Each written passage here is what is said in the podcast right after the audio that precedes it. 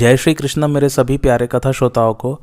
मेरा नाम है नमित अग्रवाल और स्वागत है आपका मेरे चैनल कथावाचक में। द्रोण पर्व का अंत हो गया था, जो कि सातवां पर्व था। आज हम आरंभ करने जा रहे हैं आठवां पर्व, जिसका नाम है कर्ण पर्व। आइए आज की कथा आरंभ करते हैं। द्रोणाचार्य के मारे जाने से दुर्योधन आदि राजा बहुत घबरा गए। शोक से उनका उत्साह नष्ट हो गया। वे द्रोण के लिए अत्यंत अनुताप करते हुए अश्वत्थामा के पास आकर बैठे और कुछ देर तक शास्त्रीय युक्तियों से उसे आश्वासन देते रहे। फिर प्रदोष के समय अपने अपने शिविर में चले गए। कर दुशासन और शकुनी ने दुर्योधन के ही शिविर में वह रात व्यतीत की। सोते समय वे चारों ही पांडवों को दिए हुए क्लेशों पर विचार करते रहे। पांडवों को जुए में जो कष्ट भोगने पड़े थे तथा द्रौपदी को जो भरी सभा में घसीट कर लाया गया था, वे सब बातें याद करके उन्हें बड़ा पश्चाताप हुआ। उनका चित्त बहुत अशांत हो गया। तत्पश्चात जब सवेरा हुआ तो सबने शास्त्रीय विधि के अनुसार अपना अपना नित्य कर्म पूरा किया। फिर भाग्य पर भरोसा करके धैर्य धारण पूर्वक उन्होंने सेना को तैयार होने की आज्ञा दी और युद्ध के लिए निकल पड़े। दुर्योधन ने कर्ण का सेनापति के पद पर अभिषेक किया और दही, घी, अक्षत, स्वर्ण मुद्रा, गौ, सोना तथा बहुमूल्य वस्त्रों द्वारा उत्तम ब्राह्मणों की पूजा करके उनके आशीर्वाद प्राप्त किए। फिर सूत मागत तथा बंदीजनों ने जय जयकार किया। इसी प्रकार पांडव भी प्रातः कृत्य समाप्त कर युद्ध का निश्चय करके शिविर से बाहर निकले। धृतराज ने पूछा, संजय, अब तुम मुझे यह बताओ कि कर्ण ने सेनापति होने के बाद कौन सा कार्य किया? संजय ने कहा, महाराज कर्ण की सम्मति जानकर दुर्योधन ने रणभेरी बजवाई और सेना को तैयार हो जाने की आज्ञा दी। इसी समय सेनापति कर्ण एक दमकते हुए रथ पर बैठा दिखाई पड़ा। उसके रथ पर श्वेत पताका फहरा रही थी। घोड़े भी सफ़ेद थे। ध्वजा में सर्प का चिन्ह बना हुआ था। रथ के भीतर सैकड़ों तर्कस, गदा, कवच, शतग्नि किंकड़ी शक्ति, शूल, तोमर और धनुष रखे हुए थे।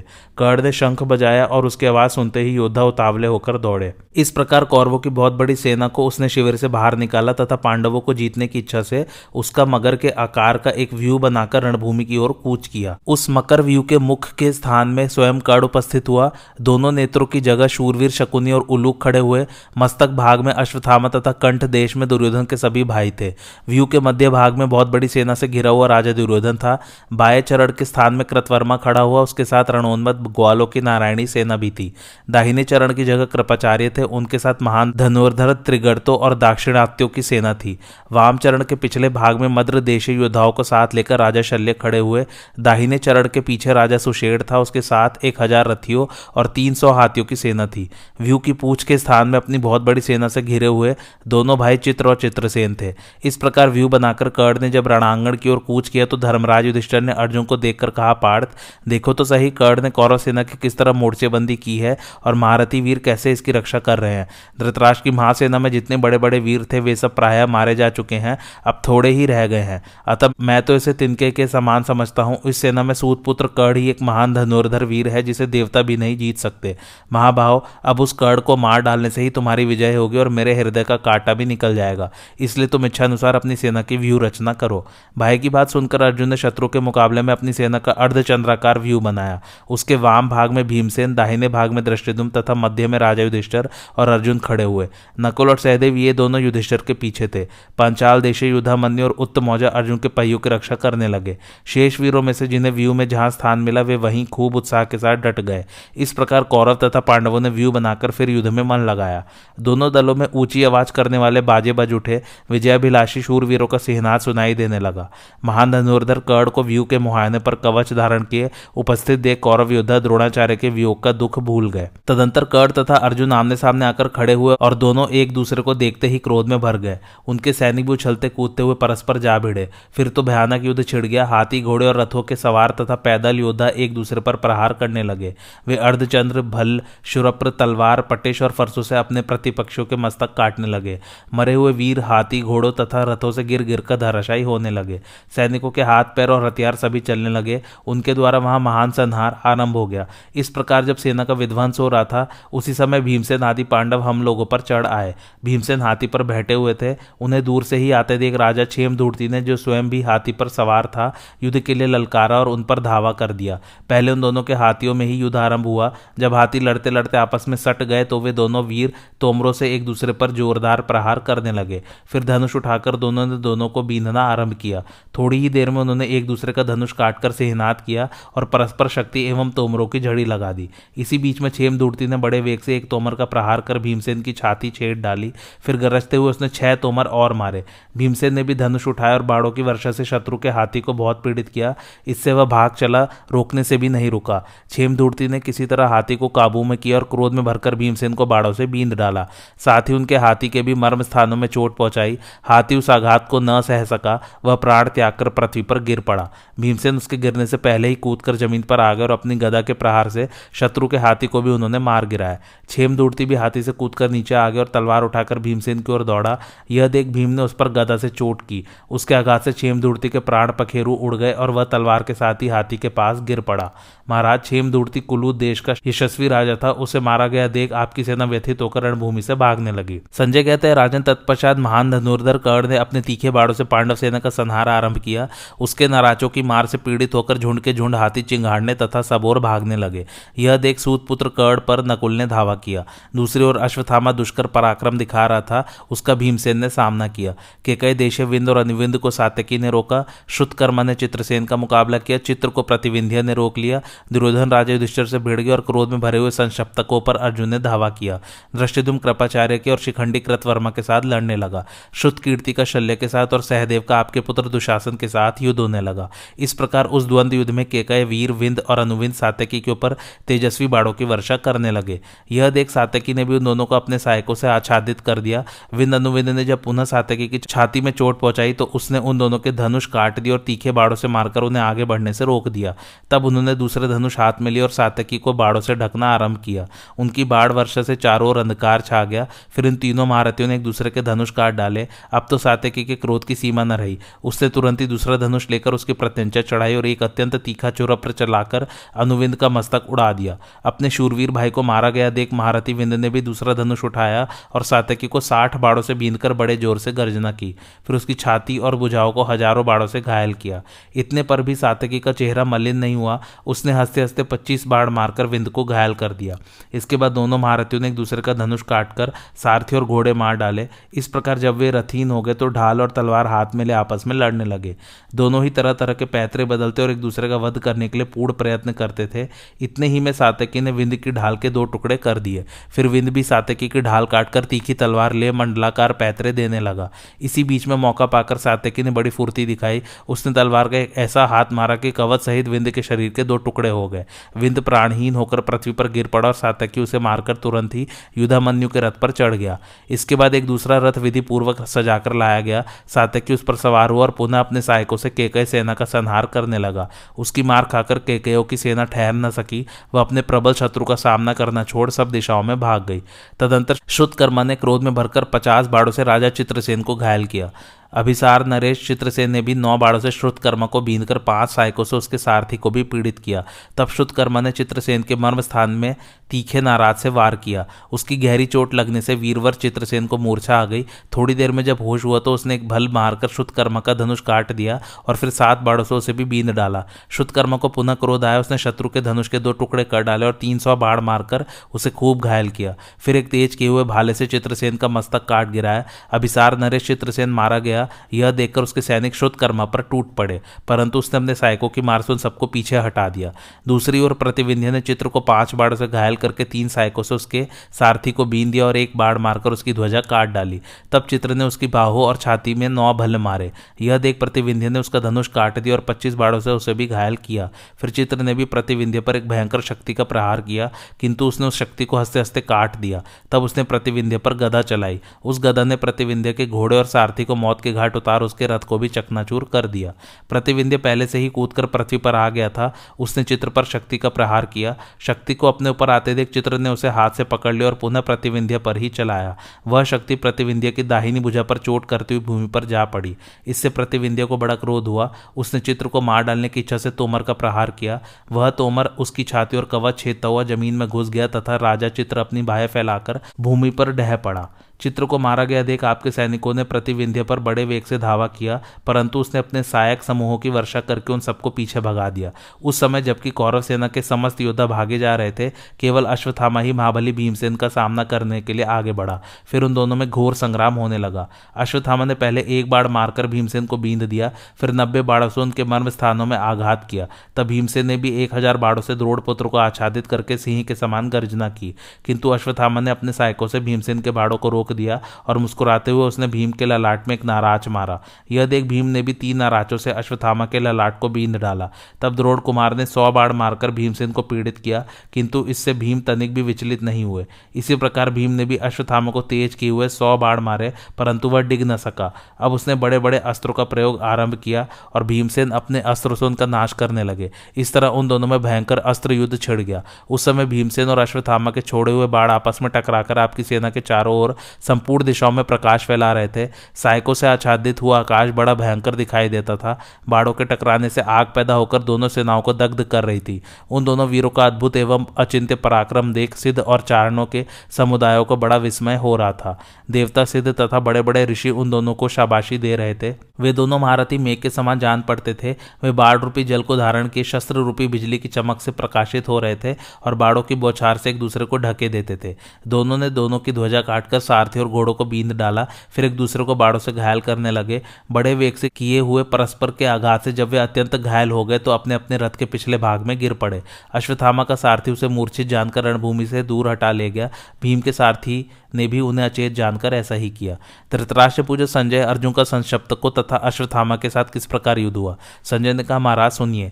संशप्तकों की सेना समुद्र के समान दुर्लंघे थी तो भी अर्जुन ने उसमें प्रवेश कर तूफ़ान सा खड़ा कर दिया। वे तेज किए हुए बाड़ों से कौरव वीरों के मस्तक काट काट कर गिराने लगे। थोड़ी ही देर में वहाँ की ज़मीन पट गई और वहाँ पड़े हुए ढेर के ढेर मस्तक बिना नाल के कमल जैसे दिखाई देने लगे। हज़ारों बाड़ों की वर्षा करके उन्होंने रथों, हाथियों और घोड़ों को उनके सवारों सहित यमलोक भेज दिया। तीखे बाढ़ मार मारकर शत्रु के सारथी ध्वजा, धनुष बाढ़ तथा रत्न जटित मुद्रिका से सुशोभित हाथों को भी काट गिराया। यह देख बड़े बड़े योद्धा सांडों के समान हुंकारते हुए अर्जुन पर टूट पड़े और तीखे तीरों से उन्हें घायल करने लगे। उस समय अर्जुन और उन योद्धाओं में रोमांचकारी संग्राम आरंभ हो गया। अर्जुन पर सब ओर से अस्त्रों की वर्षा हो रही थी तो भी वे अपने अस्त्रों से उसका निवारण करके बाड़ों से मार मारकर शत्रुओं के प्राण लेने लगे। जैसे हवा बादलों को छिन्न भिन्न कर देती है, उसी प्रकार वे विपक्षियों के रथों की धज्जियाँ उड़ा रहे थे। उस समय अर्जुन अकेले होने पर भी एक हज़ार महारथियों के समान पराक्रम दिखा रहे थे। उनका यह पुरुषार्थ देख देवता सिद्ध ऋषि और चारण भी उनकी प्रशंसा करने लगे।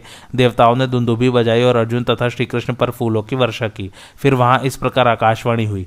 जिन्होंने चंद्रमा की कांति, अग्नि की दीप्ति, वायु का बल और सूर्य का प्रताप धारण किया है, वे ही ये श्री कृष्ण और अर्जुन रणभूमि में विराज रहे हैं। एक रथ पर बैठे हुए ये दोनों वीर ब्रह्मा तथा शंकर की भांति अजय है। ये संपूर्ण प्राणियों से श्रेष्ठ नर और नारायण है। इस आश्चर्य में वृतांत को देख और सुनकर भी अश्वत्थामा ने युद्ध के लिए भली भांति तैयार हो श्री कृष्ण तथा अर्जुन पर धावा किया। उसने श्री कृष्ण को साठ तथा अर्जुन को तीन बाढ़ मारे। तब अर्जुन ने क्रोध में भरकर तीन बाढ़ों से उसका धनुष काट दिया।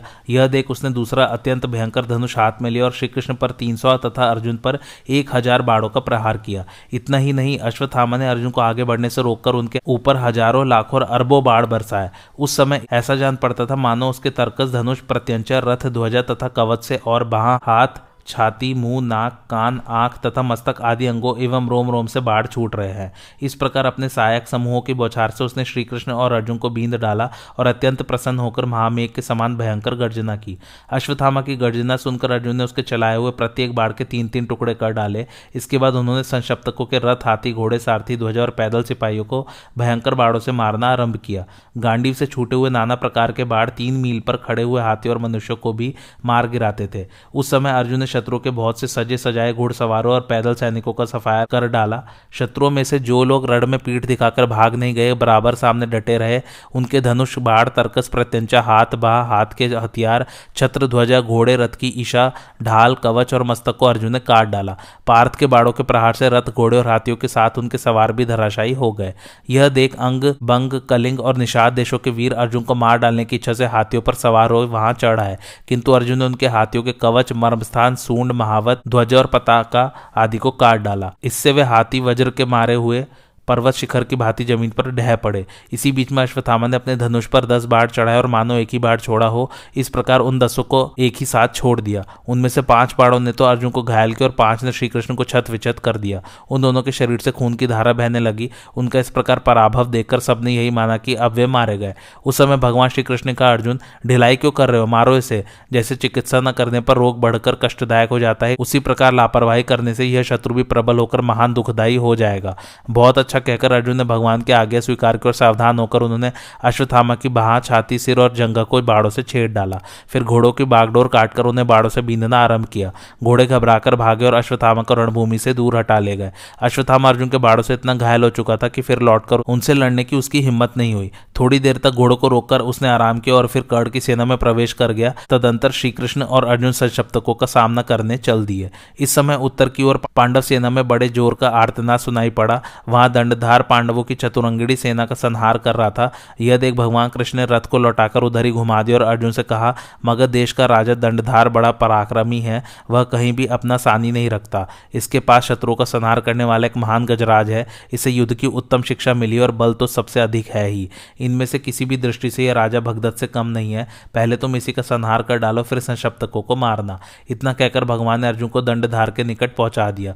वह काले लोहे के कवच पहने हुए घुड़सवारों और पैदल सैनिकों को अपने मदोन्मत गजराज के द्वारा गिराकर कुचलवा रहा था। वहाँ पहुँचते ही श्री कृष्ण को बारह और अर्जुन को सोलह बाढ़ मारकर दंडधार ने उनके घोड़ों को भी तीन तीन बाढ़ों से घायल किया। इसके बाद वह बारंबार हंसने और गर्जने लगा। तब अर्जुन ने भल्लों से उसके धनुष बाढ़ प्रत्यंच और ध्वजों को काट दिया। इससे कुपित तो दंडधार ने श्रीकृष्ण और अर्जुन को घबराहट में डालने की इच्छा से अपने मदोन्मत गजराज को उनकी ओर बढ़ाया और तोमरों से उन दोनों पर वार किया। यह देख पांडुनंदन अर्जुन ने तीन छोर चलाकर उसकी दोनों भुजाओं और मस्तक को एक ही साथ काट डाला। इसके बाद उसके हाथी को भी सौ बाढ़ मारे। उनकी चोट से पीड़ित होकर हाथी ज़ोर ज़ोर से चिंगाड़ने लगा और चक्कर काटता तथा लड़खड़ाता हुआ इधर उधर भागने लगा। अंत में ठोकर खाकर वह महावत के साथ ही गिरा और मर गया। युद्ध में दंडधार के मारे जाने पर उसका भाई दंड श्रीकृष्ण और अर्जुन का वध करने के लिए चढ़ाया। आते ही वह श्रीकृष्ण को तीन और अर्जुन को तेज किए हुए पाँच तोमर मारकर भीषण गर्जना करने लगा। तब अर्जुन ने उसकी दोनों बाहें काट डाले और उसके मस्तक पर एक अर्धचंद्रकार बाण मारा। उसकी चोट से दंड का मस्तक कटकर हाथी पर से ज़मीन पर जा पड़ा। इसके बाद उन्होंने दंड के हाथी को भी बाड़ों से विदीर्ण कर डाला। उनकी चोट से अत्यंत व्यथित होकर वह हाथी चिंगाड़ता हुआ गिरकर मर गया। तत्पश्चात दूसरे दूसरे योद्धा भी उत्तम हाथियों पर सवार होकर विजय की इच्छा से चढ़ आए, परंतु सव्य साची ने औरों की भांति उन्हें भी मौत के घाट उतार दिया। फिर तो शत्रु की बहुत बड़ी सेना भाग खड़ी हुई और अर्जुन संशप्तकों का संहार करने के लिए चल दिया संजय कहते हैं, महाराज, अर्जुन ने मंगल ग्रह की भांति ये वक्र और अतिवक्र गति से चलकर बहुसंख्यक संशप्तकों का संहार कर डाला। अनेकों पैदल घुड़सवार रथी और हाथी अर्जुन के बाड़ों की मार से अपना धैर्य खो बैठे, कितने ही चक्कर काटने लगे, कुछ भाग गए और बहुत से गिरकर मर गए। उन्होंने भल छुर अर्धचंद्र तथा वत्सदंत आदि अस्त्रों से अपने शत्रु के घोड़े, सारथी, ध्वजा, धनुष बाढ़ हाथ के हथियार बुझाए और मस्तक काट गिराए। इसी बीच में उपायुक्त के पुत्र ने तीन बाड़ों से अर्जुन को बींद दिया। यह देख अर्जुन ने उसका सिर धड़ से अलग कर दिया। उस समय उग्रा युद्ध के समस्त सैनिक क्रोध में भरकर अर्जुन पर नाना प्रकार के अस्त्र शस्त्रों की वर्षा करने लगे। परंतु अर्जुन ने अपने अस्त्रों से शत्रुओं की अस्त्र वर्षा रोक दी और सायकों की झड़ी लगाकर बहुत से शत्रुओं का वध कर डाला। उसी समय भगवान श्री कृष्ण का अर्जुन, तुम खिलवाड़ क्यों कर रहे हो? इन सशब्दों का अंत करके अब कर्ण का वध करने के लिए शीघ्र तैयार हो जाओ। अच्छा ऐसा ही करता हूँ, यह कहकर अर्जुन ने शेष संशप्तकों का संहार आरंभ किया। अर्जुन इतनी शीघ्रता से बाढ़ हाथ में लेते, संधान करते और छोड़ते थे कि बहुत सावधानी से देखने वाले भी उनकी इन सब बातों को देख नहीं पाते थे। अर्जुन का हस्त लाघव देख स्वयं भगवान श्री कृष्ण भी आश्चर्य में पड़ गए। उन्होंने अर्जुन से कहा, पार्थ, इस पृथ्वी पर दुर्योधन के कारण राजाओं का यह महाभयंकर संहार हो रहा है। आज तुमने जो पराक्रम किया है, वैसा स्वर्ग में केवल इंद्र ने ही किया था। इस प्रकार बातें करते हुए श्री कृष्ण और अर्जुन चले जा रहे थे। इतने ही में उन्होंने दुर्योधन की सेना के पास शंख, दुंदुभी, भेरी और प्रणव आदि बाजों की आवाज़ सुनाई दी। तब श्री कृष्ण ने घोड़ों को बढ़ाया और वहाँ पहुंचकर देखा कि राजा पांड्य के द्वारा दुर्योधन की सेना का विकट विध्वंस हुआ है। यह देख उन्हें बड़ा विस्मय हुआ। राजा पांड्य अस्त्र विद्या तथा धनुर्विद्या में प्रवीण थे। उन्होंने अनेकों प्रकार के बाढ़ मारकर शत्रु समुदाय का नाश कर डाला था। शत्रु के प्रधान प्रधान वीरों ने उन पर जो जो अस्त्र छोड़े थे, उन सबको अपने सहायकों से काटकर वे उन वीरों को यमलोक भेज चुके थे। धृतराष्ट्र ने कहा, संजय, अब तुम मुझसे राजा पांडे के पराक्रम अस्त्र शिक्षा प्रभाव और बल का वर्णन करो। संजय ने कहा, महाराज, आप जिन्हें श्रेष्ठ महारथी मानते हैं, उन सबको राजा पांडे अपने पराक्रम के सामने तुच्छ गिनते थे। अपने साथ भीष्म और द्रोण की समानता बतलाना भी उन्हें बर्दाश्त नहीं होता था। श्री कृष्ण और अर्जुन से भी किसी बात में वे अपने को कम नहीं समझते थे। इस प्रकार पांडे समस्त राजाओं तथा संपूर्ण अस्त्रधारियों में श्रेष्ठ थे। वे कर्ण की सेना का संहार कर रहे थे। उन्होंने संपूर्ण योद्धाओं को छिन्न भिन्न कर दिया, हाथियों और उनके सवारों को पताका ध्वजा और अस्त्रों से हीन करके पाद रक्षकों सहित मार डाला। पुलिंद, खस, बामीक, निषाद, आंध्र, कुंतल, दक्षिणात्य और भोज देश शूरवीरों को शस्त्रहीन तथा कवच शून्य करके उन्होंने मौत के घाट उतार दिया। इस प्रकार उन्हें कौरवों की चतुरंगड़ी सेना का नाश करते देख अश्वत्थामा उनका सामना करने के लिए आया।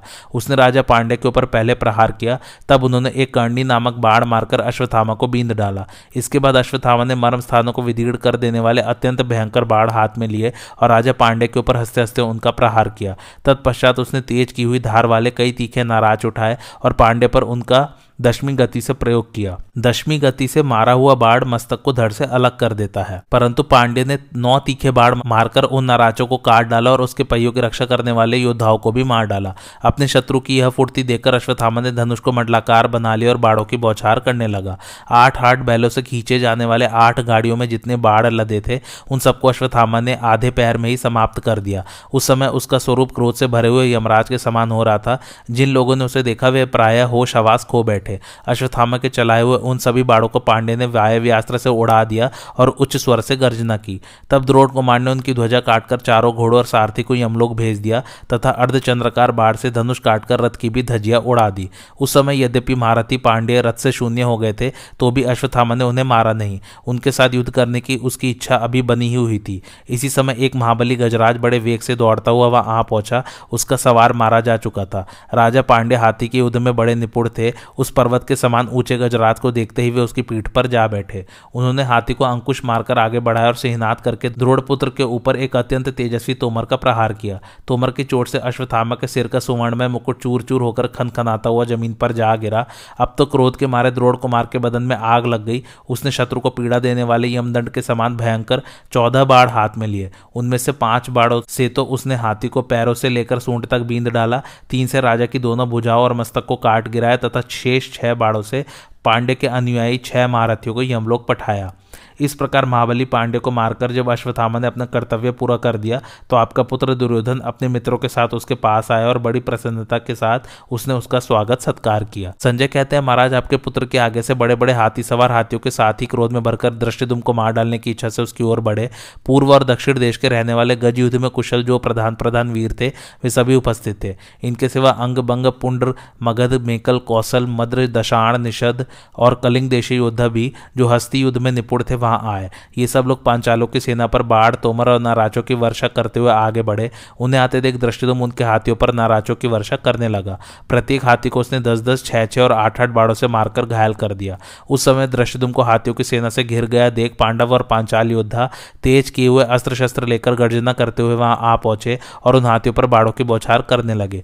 नकुल, सहदेव, द्रौपदी के पुत्र प्रभद्रक, सात्यकी शिखंडी तथा चेकितान, ये सभी वीर चारों ओर से बाड़ों की झड़ी लगाने लगे। तब म्लेच्छों ने अपने हाथियों को शत्रुओं की ओर प्रेरित किया। वे हाथी अत्यंत क्रोध में भरे हुए थे, इसलिए रथों, घोड़ों और मनुष्यों को सूंडों से खींचकर पटक देते और पैरों से दबाकर कुचल डालते थे।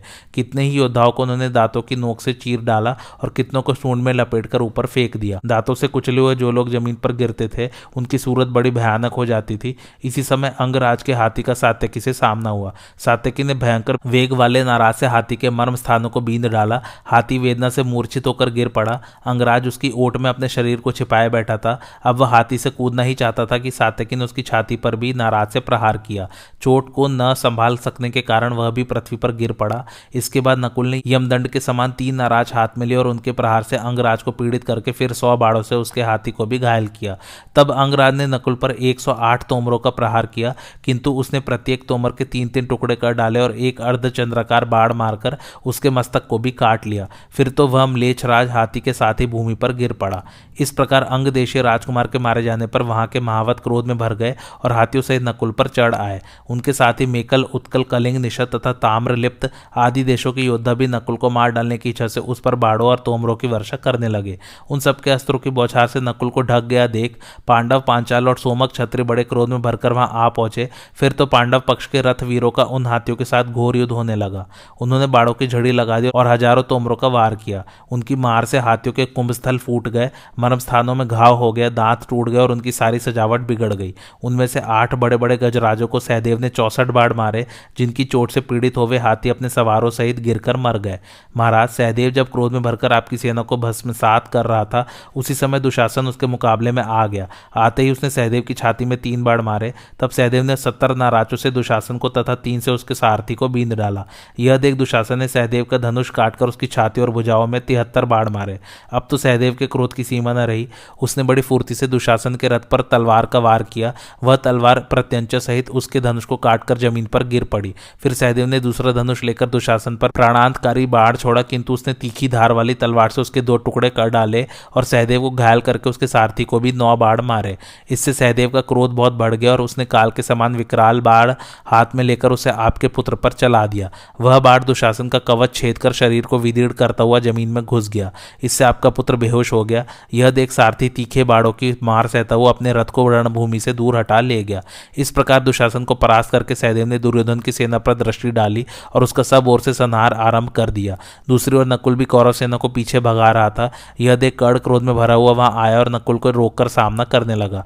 उसने नकुल का धनुष काटकर उसे तीस बाड़ों से घायल किया। तब नकुल ने भी दूसरा धनुष लेकर कड़ को सत्तर और उसके सारथी को तीन बाढ़ मारे। फिर एक छुरप्र से कड़ के धनुष को काटकर उस पर तीन सौ बाड़ों का प्रहार किया। नकुल के द्वारा कड़ को इस तरह पीड़ित होते देख सभी रथियों का बड़ा आश्चर्य हुआ। देवता भी अत्यंत विस्मित हो गया तदंतर कर्ण ने दूसरा धनुष उठाया और नकुल के गले की हसली पर पाँच बाढ़ मारे। तब नकुल ने भी सात बाढ़ों से कर्ण को बींदकर उसके धनुष का एक किनारा काट गिराया। कर्ण ने पुनः दूसरा धनुष लिया और नकुल के चारों ओर की दिशाएँ बाढ़ों से आच्छादित कर दी। किंतु महारथी नकुल ने कर्ण के छोड़े हुए उन सभी बाढ़ों को काट डाला। उस समय सहायक समूह से भरा हुआ आकाश ऐसा जान पड़ता था, मानो उसमें टिडिया छा रही हो। उन दोनों के बाढ़ों से आकाश का मार्ग रुक गया था। अंतरिक्ष की कोई भी वस्तु उस समय ज़मीन पर नहीं पड़ती थी। उन दोनों महारथियों के दिव्य बाड़ों से जब दोनों ओर की सेनाएँ नष्ट होने लगी तो सभी योद्धा उनके बाड़ों के गिरने के स्थान से दूर हट गए और दर्शकों की भांति खड़े होकर तमाशा देखने लगे। जब सब लोग वहाँ से दूर हो गए तो वे दोनों महारथी परस्पर बाड़ों की बौछार से एक दूसरे को चोट पहुँचाने लगे। कर्ण ने हँसते हँसते उस युद्ध में एक बाड़ों का जाल सा फैला दिया। उसने सैकड़ों और हज़ारों बाड़ों का प्रहार किया। जैसे बादलों को घटा घिर आने पर उसकी छाया से अंधकार सा हो जाता है, वैसे ही कर्ण के बाड़ों से अंधेरा सा छा गया। उसके बाद कर्ण ने नकुल का धनुष काट दिया और मुस्कुराते हुए उसके सारथी को भी रथ से मार गिराया। फिर तेज किए हुए चार बाड़ों से उसके चारों घोड़ों को तुरंत यमलोक भेज दिया। तत्पश्चात अपने बाड़ों की मार से उसने नकुल के दिव्य रथ के तिल के समान टुकड़े टुकड़े करके उसकी धज्जियाँ उड़ा दी। पहियों के रक्षकों को मारकर ध्वजा, पताका, गदा, तलवार, ढाल तथा अन्य सामग्रियों को भी नष्ट कर दिया। रथ घोड़े और कवच से रहित हो जाने पर नकुल ने एक भयानक परिघ उठाया किंतु कर्ण ने तीखे बाढ़ से उनके भी टुकड़े टुकड़े कर डाले। उस समय उसकी इंद्रिया व्याकुल हो गई और वह सहसा रणभूमि छोड़कर भाग खड़ा हुआ। कर्ण ने हँसते हँसते उसका पीछा किया और उसके गले में अपना धनुष डाल दिया। फिर वह कहने लगा पांडु नंदन अब बलवानों के साथ युद्ध करने का साहस न करना, जो तुम्हारे समान हो, उन्हीं से भिड़ने का हौसला करना चाहिए। माद्री कुमार हार गए तो क्या हुआ? लजाओ मत, जाओ घर में जाकर छिपे रहो, अथवा जहाँ श्री कृष्ण तथा अर्जुन हो, वहीं चले जाओ। यह कहकर कर्ण ने नकुल को छोड़ दिया। यद्यपि उस समय कर्ण के लिए नकुल को मारना सहज था तो भी कुंती को दिए हुए वचन को याद करके उसने उसे जीवित ही छोड़ दिया, क्योंकि कर्ण धर्म का ज्ञाता था। नकुल को इस पराजय से बड़ा दुख हुआ। वह उच्छ्वास लेता हुआ अत्यंत संकोच के साथ जाकर युद्धेश्वर के रथ पर बैठ गया। इतने में सूर्यदेव आकाश के मध्य भाग में आ गए। उस दोपहरी में सूत पुत्र कर्ण चारों ओर चक्र के समान घूमता हुआ पांचालों का संहार करने लगा। शत्रु के रथ टूट गए, ध्वजा पताकाएँ कट गई, घोड़े और सारथी मारे गए तथा बहुतों के रथ के धुरे खंडित हो गए। कुछ ही देर में पांचाल सेना के रथी भागते देखे गए। हाथियों के शरीर खून से लथपथ हो गए। वे उन्मत की भांति इधर उधर भागने लगे। ऐसा जान पड़ता था, मानो वे किसी बड़े भारी जंगल में जाकर दावा नल से दग्ध हो गए हैं। उस समय हमें सब और कड़ के धनु से छूटे हुए बाड़ों से कटे अनेक अनेकों सिर भुजा और जंघाएँ दिखाई देती थी। संग्राम भूमि में संजय वीरों पर कड़ की बड़ी भीषण मार पड़ रही थी तो भी पतंग जैसे अग्नि पर टूट पड़ते हैं, उसी प्रकार वे कड़ की ओर ही बढ़ते जा रहे थे। महारथी कड़ जहाँ तहां पांडव सेनाओं को भस्म कर रहा था, अतः क्षत्रिय लोग उसे प्रलयकालीन अग्नि के समान समझकर उसके आगे से भागने लगे। पांचाल वीरों में से भी जो योद्धा मरने से बचे थे, वे सब मैदान छोड़कर भाग गए। संजय ने कहा, राजन, एक और आपका पुत्र युयुत्सु कौरवों की भारी सेना को खदेड़ रहा था। वह देखकर उलूक बड़ी फुर्ती से उसके सामने आया। उसने क्रोध में भरकर एक छुरप्र से युयुत्सु का धनुष काट डाला और कर्णी बाढ़ से उसे भी घायल कर दिया। युयुत्सु ने तुरंत ही दूसरा धनुष उठाया और साठ बाढ़ों से उलूक पर एवं तीन से उसके सारथी पर वार करके फिर उसे अनेकों बाढ़ों से बींद डाला। इस पर उलूक ने युयुत्सु को बीस बाढ़ों से घायल कर उसकी ध्वजों को काट डाला। एक भल से उसके सारथी का सिर उड़ा दिया, चारों घोड़ों को दराशाई कर दिया और फिर पाँच बाढ़ों से उसे भी बींद डाला। महाबली उलूक के प्रहार से युयुत्सु बहुत ही घायल हो गया और एक दूसरे रथ पर चढ़कर तुरंत ही वहाँ से भाग गया। इस प्रकार युयुत्सु को परास करके उलूक झटपट पांचाल और संजय वीरों की ओर चला गया। दूसरी ओर आपके पुत्र श्रुत कर्मा ने शतानी के रथ, सारथी और घोड़ों को नष्ट कर दिया। तब महारथी शतानीक ने क्रोध में भरकर उस अश्वहीन रथ में से ही आपके पुत्र पर एक गदा फेंकी। वह उसके रथ, सारथी और घोड़ों को भस्म करके पृथ्वी पर जा पड़ी। इस प्रकार ये दोनों ही वीर रथहीन होकर एक दूसरे की ओर देखते हुए रणांगण से खिसक गए। इस समय शकुनी ने अत्यंत पैने बाड़ों से सुत सोम को घायल कर दिया, किंतु इससे वह तनिक भी विचलित नहीं हुआ। उसने अपने पिता के परम शत्रु को सामने देखकर उसे हज़ारों बाड़ों से आच्छादित कर दिया। किंतु शकुनी ने दूसरे बाढ़ छोड़कर उसके सभी तीरों को काट डाला। इसके बाद उसने सुतसोम के सारथी ध्वज और घोड़ों को भी तिल तिल करके काट डाला। तब सुतसोम अपना श्रेष्ठ धनुष लेकर रथ से कूदकर पृथ्वी पर खड़ा हो गया और बाड़ों की वर्षा करके आपके साले के रथ को आच्छादित करने लगा। किंतु शकुनी ने अपने बाड़ों की बौछार से उन सब बाड़ों को नष्ट कर दिया। फिर अनेकों तीखे तीरों से उसने सुतसोम के धनुष और तर्कसों को भी काट डाला। अब सुतसोम एक तलवार लेकर भ्रांत, उद्भ्रांत, आविध, आप्रुत, प्रुत संपात और समुदीड़ आदि चौदह गतियों से उसे सब और घुमाने लगा। इस समय उस पर जो बाढ़ छोड़ा जाता था, उसे ही वह तलवार से काट डालता था। इस पर शकुनी ने अत्यंत कुपित होकर उस पर सर्पों के समान विशैले बाड़ों की वर्षा आरंभ कर दी, परंतु सुतसोम ने अपने शस्त्र कौशल और पराक्रम से उन सबको काट डाला। इसी समय शकुनी ने एक पैने बाढ़ से उसकी तलवार के दो टुकड़े कर दिए। सुतसोम ने अपने हाथ में रहे हुए तलवार के आधे भाग को ही शकुनी पर खींच कर मारा। वह उसके धनुष और धनुष की डोरी को काटकर पृथ्वी पर जा पड़ा। इसके बाद वह फुर्ती से श्रुत कीर्ति के रथ पर चढ़ गया तथा शकुनी भी एक दूसरा भयानक धनुष लेकर अनेकों शत्रु का संहार करता हुआ दूसरे स्थान पर पांडवों की सेना के साथ संग्राम करने लगा। दूसरी ओर शिखंडी कृतवर्मा से भिड़ा हुआ था, उसने उसकी हसली में पाँच तीक्ष्ण मार मारे। इस पर महारथी कृतवर्मा ने क्रोध में भरकर उस पर साठ बाढ़ छोड़े और फिर हँसते हँसते एक बाढ़ से उसका धनुष काट डाला। महाबली शिखंडी ने तुरंत ही दूसरा धनुष ले लिया और उससे कृतवर्मा पर अत्यंत तीक्ष्ण नब्बे बाढ़ छोड़े। वे उसके कवच से टकराकर नीचे गिर गए। तब उसने एक पैने बाढ़ से कृतवर्मा का धनुष काट डाला तथा उसकी छाती और भुजाओं पर अस्सी बाढ़ छोड़े। इससे उसके सब अंगों से रुधिर बहने लगा। अब कृतवर्मा ने दूसरा धनुष उठाया और अनेकों तीखे बाढ़ों से शिखंडी के कंधों पर प्रहार किया। इस प्रकार वे दोनों वीर एक दूसरे को घायल करके लहूलुहान हो रहे थे तथा दोनों ही एक दूसरे के प्राण लेने पर तुले हुए थे। इसी समय कृतवर्मा ने शिखंडी का प्राणांत करने के लिए एक भयंकर बाढ़ छोड़ा। उसकी चोट से वह तत्काल मूर्छित हो गया और विवल होकर अपनी ध्वजा के डंडे के सहारे बैठ गया। यह देखकर उसका सारथी उसे तुरंत ही रणभूमि से हटा ले गया। इससे पांडवों की सेना के पैर उखड़ गए और वह इधर उधर भागने लगी। महाराज, इस समय अर्जुन आपकी सेना का संहार कर रहे थे। आपकी ओर से त्रिगर्त, शिबी, कौरव, शाल्व, संशप्तक और नारायणी सेना के वीर उनसे टक्कर ले रहे थे। सत्यसेन, चंद्रदेव, मित्रदेव, सौश्रुति, चित्रसेन, मित्रवर्मा और भाइयों से घिरा हुआ त्रिगर्त राज। ये सभी वीर संग्राम भूमि में अर्जुन पर तरह तरह के बाढ़ समूहों की वर्षा कर रहे थे। योद्धा लोग अर्जुन से सैकड़ों और हज़ारों की संख्या में टक्कर लेकर लुप्त हो जाते थे। इसी समय उन पर सत्यसेन ने तीन, मित्रदेव ने तिरसठ, चंद्रदेव ने सात मित्र वर्मा ने तिहत्तर, सौश्रुति ने सात, शत्रुंजय ने बीस और सुशर्मा ने भी नौ बाढ़ छोड़े। इस प्रकार संग्राम भूमि में अनेकों योद्धाओं के बाढ़ों से बिंदकर अर्जुन ने बदले में उन सभी राजाओं को घायल कर दिया। उन्होंने सात बाढ़ों से सौश्रुति को, तीन से सत्यसेन को, बीस से शत्रुंजय को, आठ से चंद्रदेव को, सौ से मित्रदेव को, तीन से श्रुतसेन को, नौ से मित्रवर्मा को और आठ से सुशर्मा को बींद कर अनेकों तीखे बाढ़ों से शत्रुंजय को मार डाला। सौश्रुति का सिर धड़ से अलग कर दिया। इसके बाद फ़ौरन ही चंद्रदेव को अपने बाड़ों से यमराज के घर भेज दिया और फिर पाँच पाँच बाड़ों से दूसरे महारथियों को आगे बढ़ने से रोक दिया। इसी समय सत्यसेन ने क्रोध में भरकर श्रीकृष्ण पर एक विशाल तोमर फेंक और बड़ी भीषण गर्जना की। वह तोमर उनकी दाई भुजा को घायल करके पृथ्वी पर जा पड़ा। इस प्रकार श्रीकृष्ण को घायल हुआ देख महारथी अर्जुन ने अपने तीखे बाड़ों से सत्यसेन की गति रोककर फिर उसका कुंडल मंडित विशाल मस्तक धड़ से अलग कर दिया। इसके बाद उन्होंने अपने पहने बाढ़ से मित्र वर्मा पर आक्रमण किया तथा एक तीखे वत्स दन से उसके सारथी पर चोट की। फिर महाबली अर्जुन ने सैकड़ों बाढ़ों से संशप्तकों पर वार किया और उनमें से सैकड़ों हज़ारों वीरों को धराशायी कर दिया। उन्होंने एक छुरप्र से मित्रसेन का मस्तक उड़ा दिया और सुशर्मा की हंसली पर चोट की। इस पर सारे संशप्तक वीर उन्हें चारों ओर से घेर कर तरह तरह के शस्त्रों से पीड़ित करने लगे। अब महारथी अर्जुन ने इंद्रास्त्र प्रकट किया। उसमें से हज़ारों बाढ़ निकलने लगे, जिनकी चोट से अनेकों राजकुमार, क्षत्रिय वीर और हाथी घोड़े पृथ्वी पर लोटपोट हो गए। इस प्रकार जब धनुर्धर धनंजय संशप्तकों का संहार करने लगे तो उनके पैर उखड़ गए। उनमें से अधिकांश वीर पीठ दिखाकर भाग गए। इस प्रकार वीरवर अर्जुन ने उन्हें रणांगण में परास्त कर दिया। राजन दूसरी ओर महाराज युधिष्ठर बाड़ों की वर्षा कर रहे थे, उनका सामना स्वयं राजा दुर्योधन ने किया। धर्मराज ने उसे देखते ही बाड़ों से बींद डाला। इस पर दुर्योधन ने नौ बाड़ों से युधिष्ठर पर और एक भले से उनके सारथी पर चोट की। तब तो धर्मराज ने दुर्योधन पर तेरह बाढ़ छोड़े। उनमें से चार से उसके चारों घोड़ों को मारकर पाँचवें से सारथी का सिर उड़ा दिया। छठे से उसकी ध्वजा काट डाली, सातवें से उस धनुष के टुकड़े कर दिए। आठवें से तलवार काटकर पृथ्वी पर गिरा दी और शेष पाँच बाड़ों से स्वयं दुर्योधन को पीड़ित कर डाला। अब आपका पुत्र उस अश्वहीन रथ से कूद पड़ा। दुर्योधन को इस प्रकार विपत्ति में पड़ा देखकर कर्ण अश्वथामा और कृपाचार्य आदि योद्धा उसकी रक्षा के लिए आ गए। इसी समय सब पांडव लोग भी महाराज युधिष्ठर को घेर कर संग्राम भूमि में बढ़ने लगे। बस अब दोनों ओर से खूब संग्राम होने लगा।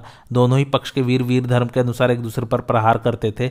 जो कोई पीठ दिखाता था, उस पर कोई चोट नहीं करता था। राजन इस समय योद्धाओं में बड़ी मुक्का मुक्की और हाथापाई हुई।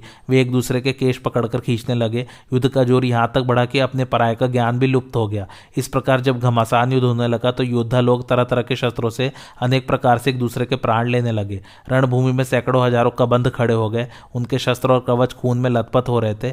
इस समय योद्धाओं को यद्यपि अपने पराय का ज्ञान नहीं हो रहा था तो भी वे युद्ध को अपना कर्तव्य समझकर विजय की लालसा से बराबर जूझ रहे थे। उनके सामने अपना या पराया जो भी आता, उसी का वे सफाया कर डालते थे। संग्राम भूमि दोनों ओर के वीरों से खलबला सी रही थी तथा टूटे हुए रथ और मारे हुए हाथी घोड़े एवं योद्धाओं के कारण अगम्य सी हो गई थी। वहाँ क्षण में खून की नदी बहने लगती थी। कर्ण पांचालों का, अर्जुन त्रिगर्तों और भीमसेन कौरव तथा गजारोही सेना का संहार कर रहे थे।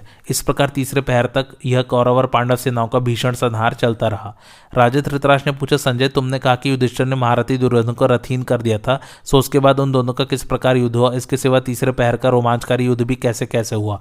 यह सब वृतांत तो मुझे सुनाओ। संजय ने कहा, राजन, जब दोनों ओर की सेनाएँ आपस में भिड़ गई तो आपका पुत्र एक दूसरे रथ में चढ़कर संग्राम भूमि में आया। उसने अपने सारथी से कहा, सूत, चल चल जल्दी से जहाँ राजा युधिष्ठिर है, वहीं मुझे शीघ्र ले चल। तब सारथी तुरंत ही उस रथ को हाँक कर धर्मराज के सामने ले गया। दुर्योधन ने फ़ौरन ही एक पहने बाढ़ से उनका धनुष काट डाला। इस पर महाराज युधिष्ठिर ने दूसरा धनुष लेकर दुर्योधन के धनुष और ध्वजा के टुकड़े कर दिए। तब दुर्योधन ने भी दूसरा धनुष लेकर उन्हें घायल कर दिया। इस प्रकार वे दोनों ही वीर अत्यंत क्रोध में भरकर एक दूसरे पर शस्त्रों की वर्षा करने लगे।